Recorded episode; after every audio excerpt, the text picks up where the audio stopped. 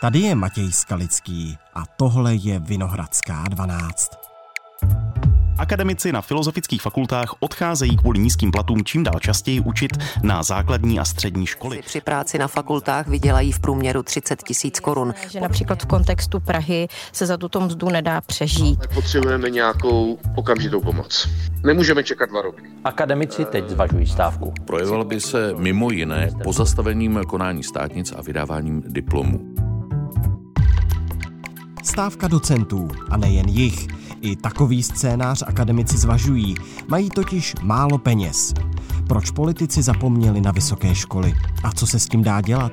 Ptám se Evy Mikulky Šelepové, mé rozhlasové kolegyně, která se zabývá školstvím.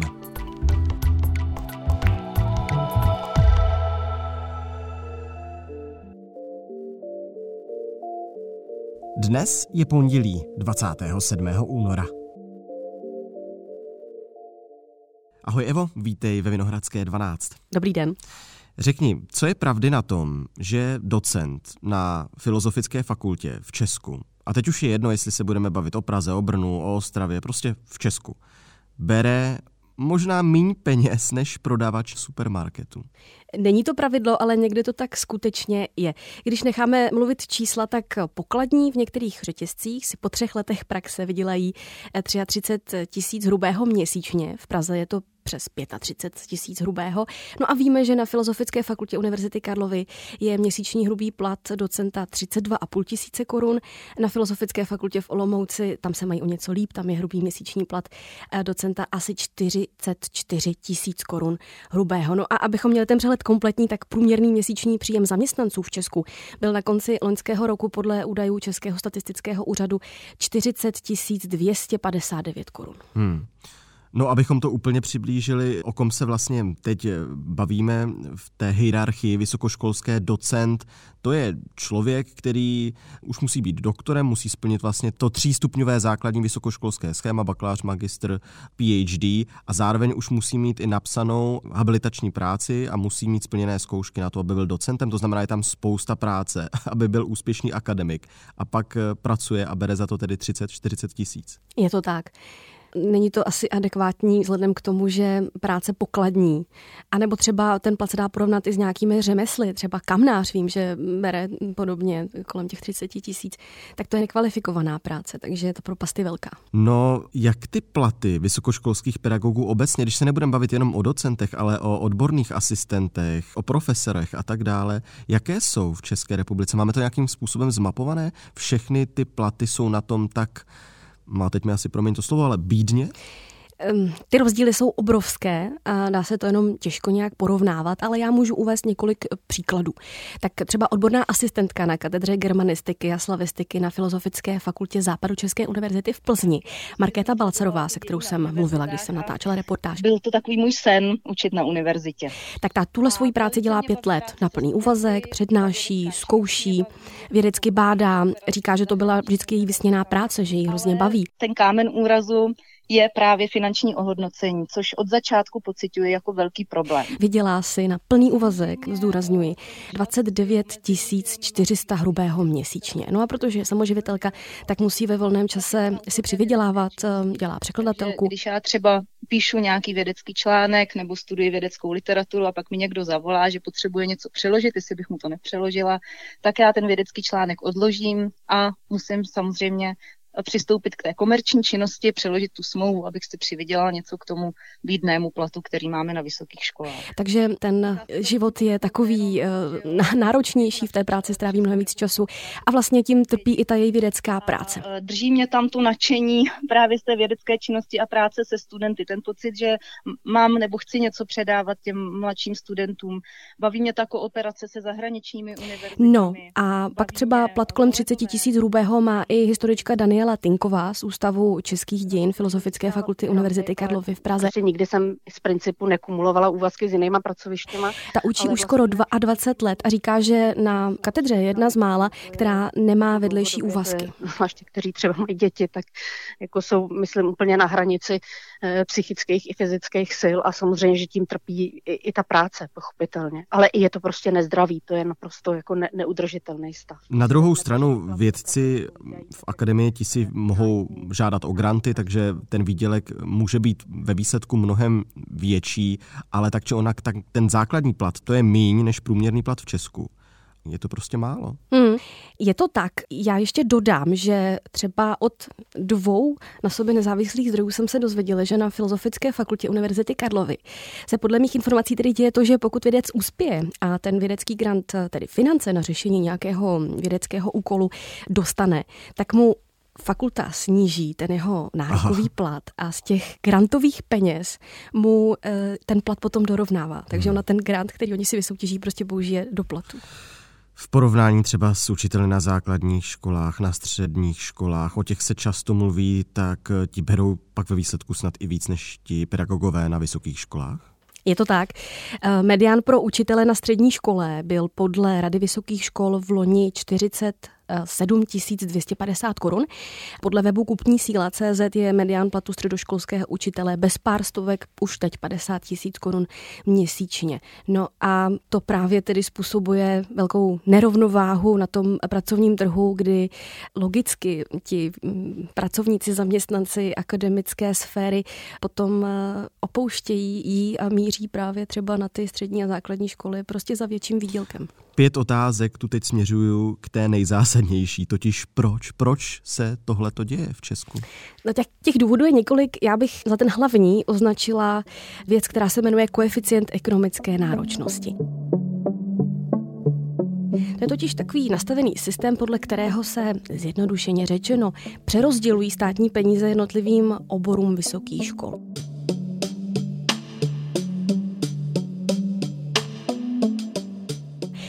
Ty koeficienty jsou prakticky stejně staré jako naše republika. Vysvětloval mi to Jan Stejskal, děkan Filozofické fakulty Univerzity Palackého v Olomouci.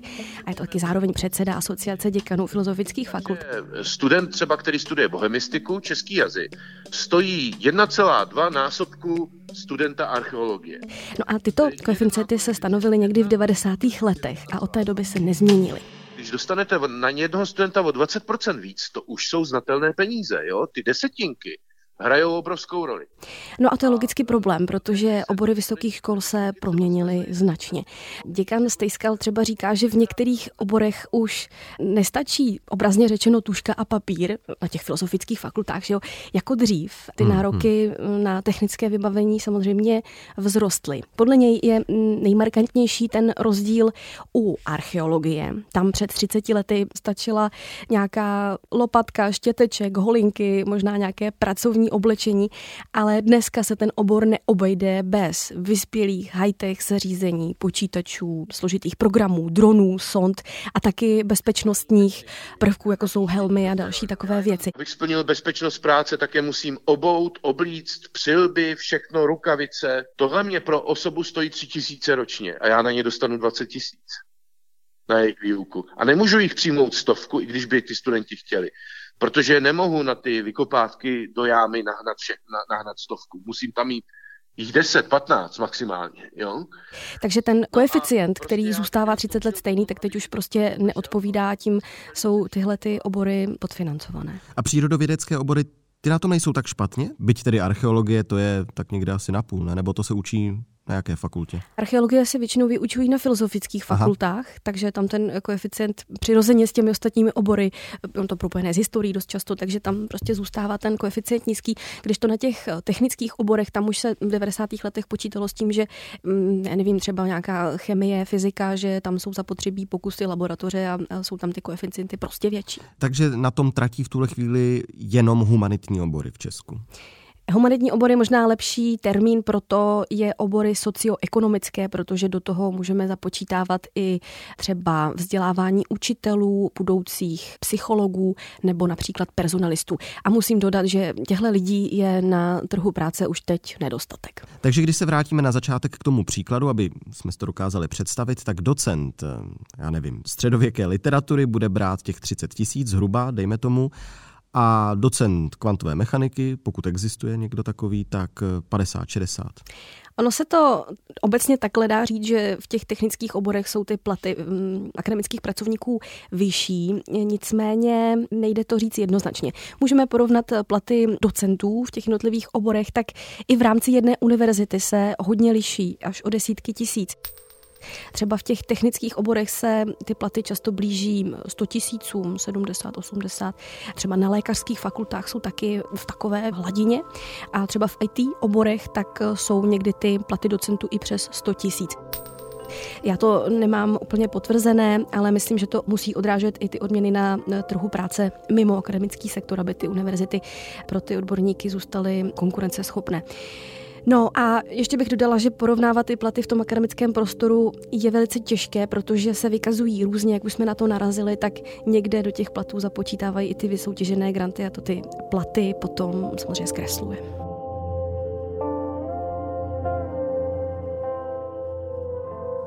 Můžeme pak dojít do situace, nebo už v ní jsme, kdy vysokoškolští pedagogové, kteří by se měli stoprocentně věnovat té své práci, učit, vést studentské práce, opravovat je a tak dále, že se dostávají prostě do situace, kdy nemají z té fakulty, kde pracují, dostatek peněz a proto si musí hledat druhé, třetí, já nevím, čtvrté zaměstnání? Tak podle toho, co jsem zjistila, mluvila jsem s několika akademiky právě z filozofických fakult, tak už to tak dávno je. Mm-hmm. Často tak tím trpí nejen ta jejich vědecká kariéra, které se, jak říkáš, nemůžou věnovat naplno, protože na to zaprvé nemají čas a potom na to nemají energii, protože musí ty peníze schánět někde jinak, musí kombinovat práci třeba na několika pracovištích, vyučují třeba na několika různých fakultách po celé zemi, takže vlastně cestují a trpí tím taky jejich osobní život, protože na něj nemají čas, nemají peníze na to, aby si sehnali solidní bydlení a založili si rodinu, pracují někde na živnostenský list bokem. Takže ta situace je hodně složitá. Není divu, že poměrně masivně teď kvůli zvýšeným platům na středních a základních školách začaly tyhle ty práce, ty vysoké školy prostě opouštět. Což je trošku začarovaný kruh, protože publikační činnost je jeden z faktorů, kolik pak peněz ty fakulty přeci dostávají, ne? Je to tak. Takže když nebudou věci publikovat, tak fakulta bude mít méně peněz, tím méně může ohodnotit ty svoje zaměstnance. A právě proto se možná teď začaly ve větší míře ozývat a proto se o to možná právě teď tak jako bavíme a je to ve veřejném prostoru. Problém. Je ve veřejném prostoru i v zahraničí, nebo prostě se ozývají vysokoškolští pedagogové jenom u nás? U nás je ten problém a jinde ne? Tak když budu soudit jenom podle toho, kolik peněz dává Česko v porovnání se zahraničím do vysokého školství, tak tam se zákonitě musí mít líp, protože vysoké školy v Česku si dlouhodobě stěžují na to, že jsou podfinancované. Letos jim chybí deset miliard, jak říká konference rektorů. A taky dodává, že ta podpora státu je rok od roku nižší. Místo osmnáct procent v roce dva tisíce deset šlo v roce dva tisíce dvacet jedna na vysoké školství jenom dvanáct procent z rozpočtu ministerstva školství. No a předseda konference rektorů Martin Bareš ten upozornil na to, že je to v přímém rozporu s programovým prohlášením vlády, protože vláda Petra Fialy deklaruje, že školství je pro ní prioritou. Je fakt, že peníze investované do vzdělání nejsou žádnou smutně neproduktivní zátěží státního rozpočtu, ale že představují naopak jednu z vůbec nejvýnosnějších investic, pro jakou se můžeme jako společnost rozhodnout. A proč jde v Česku tak málo peněz právě do toho vysokého školství, když se zeptám úplně takhle jednoduše? To, že dáváme do školství pořád méně peněz, tak je velice špatná vizitka a ukazují to čísla, analýza O E C D. Průměr v třiceti osmi nejvyspělejších zemích světa je necelých pět procent hrubého domácího produktu a Česká republika investovala za poslední dva roky kolem tři celá devět. Je pravda, že Česká republika dává asi čtyři procenta H D P do vzdělávání podle statistik O E C D, Německo dává čtyři celá pět, ale výrazně víc dává do vysokoškolského vzdělávání. Takže jako určitě nějaké rezervy tady jsou. No, ministr školství Vladimír Balaš z hnutí STAN řekl, že si ten problém uvědomuje. Není pro mě pochopitelné, že za stejnou práci učitelé na vysoké škole dostávají podle oboru někde, řekněme, X a někde třikrát X, protože... Že vláda chce dostát svému závazku a přiblížit se ve výdajích na školství zemím O E C D, ale zároveň taky dodal, že dneska nikdo neví, jaký bude v následujících letech rozpočet, že ta situace ekonomická je hodně nejistá. Ty jsi říkala, že konference rektorů, vysoké školy a tak dále upozorňují na to, že tady je prostě nějaký dlouho neřešený problém. To znamená, chápu-li to správně, vysoké školy se bouří, chystají třeba stávku?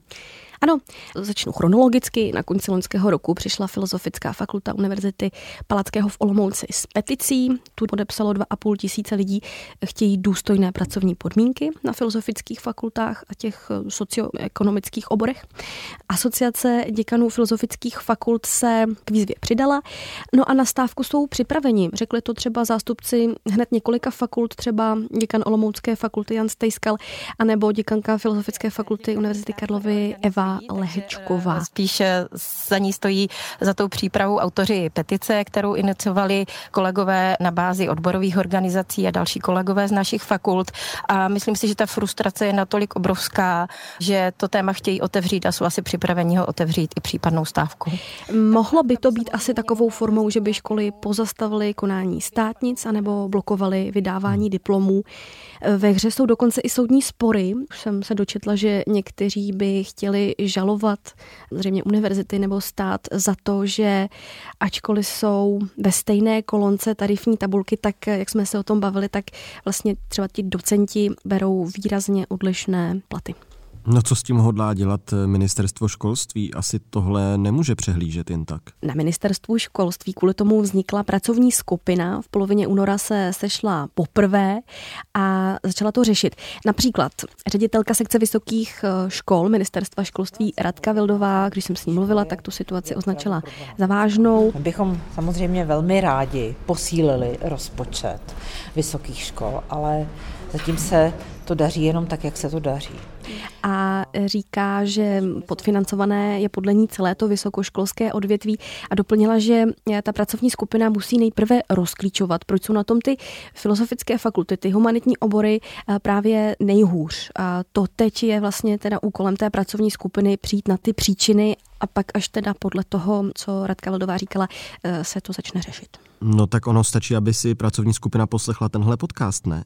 Protože ty jsi mluvila o tom, že jednou ze základních příčin je ten koeficient. Ano, ale ona tvrdí, že ta příčina může být ještě v tom, že například ty filozofické fakulty s těmi penězi nehospodárně nakládají. Aha. Například, že to ještě může znamenat, že třeba se málo vědecky snaží, že žádají málo o ty granty a proto jsou podfinancované. Jestli je to proto, že je tam hodně studijních programů a že je tam málo zájemců třeba o studium, málo studujících, nebo že tam je nižší vědecký výkon, a nebo že tam je nižší nebo podstatně nižší příležitost pro získávání vědeckých grantů a evropských financí. Čili... Těch příčin tam může být celá další řada a proto tedy musí mít podklady, musí si udělat nějaké analýzy, aby mohl ten rezort rozhodnout.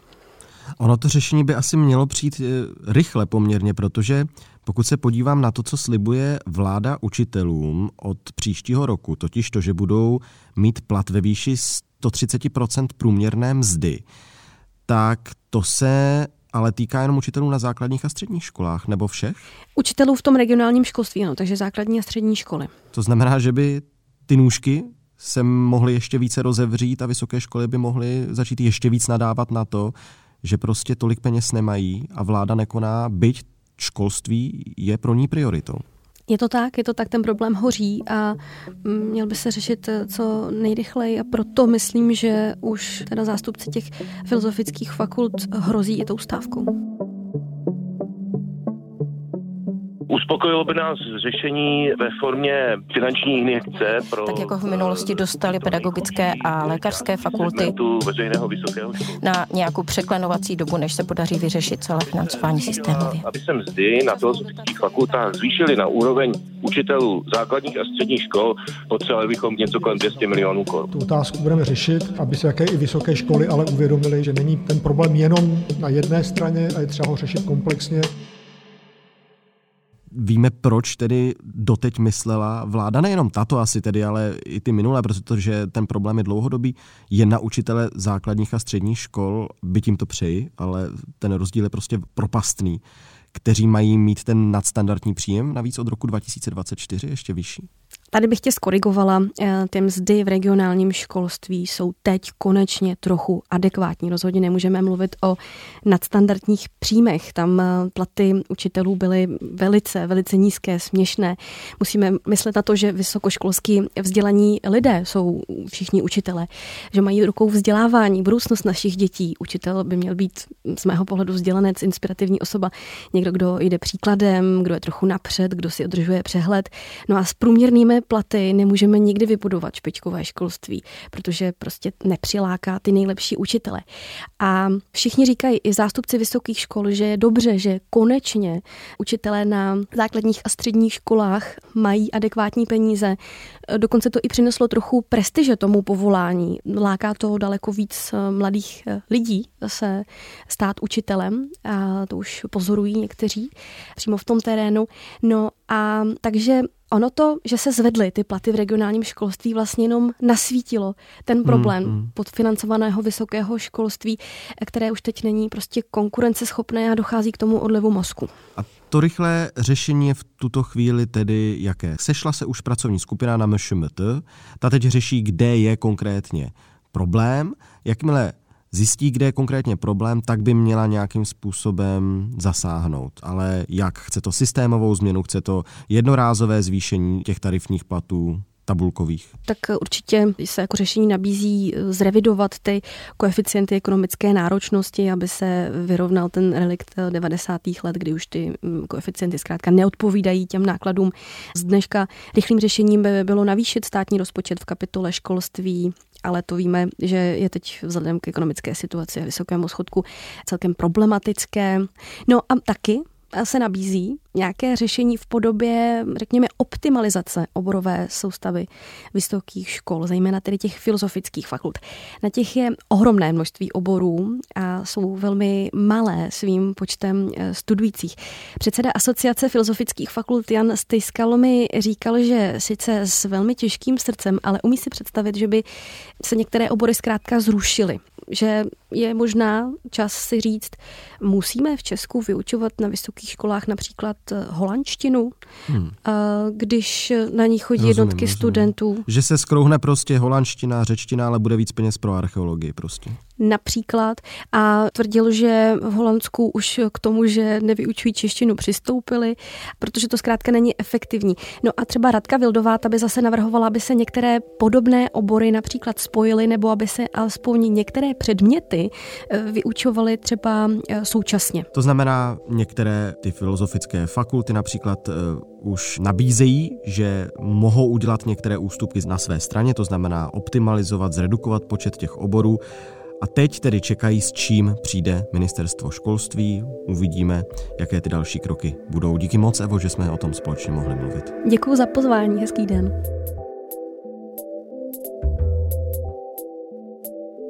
Tohle už je všechno z Vinohradské dvanáct, zpravodajského podcastu Českého rozhlasu. Dnes s Evou Mikulkou Šelepovou, mou kolegyní z domácí redakce, která se u nás v rádiu zabývá vším, co se týká školství. Teď tedy zrovna pozorně sleduje, jak bude ministerstvo řešit nedostatečné platy vysokoškolských učitelů. Naše další epizody najdete na webu i rozhlas tečka cé zet.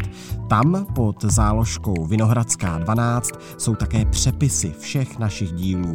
Kdo tedy nechcete poslouchat, můžete nás i číst. Naslyšenou zítra.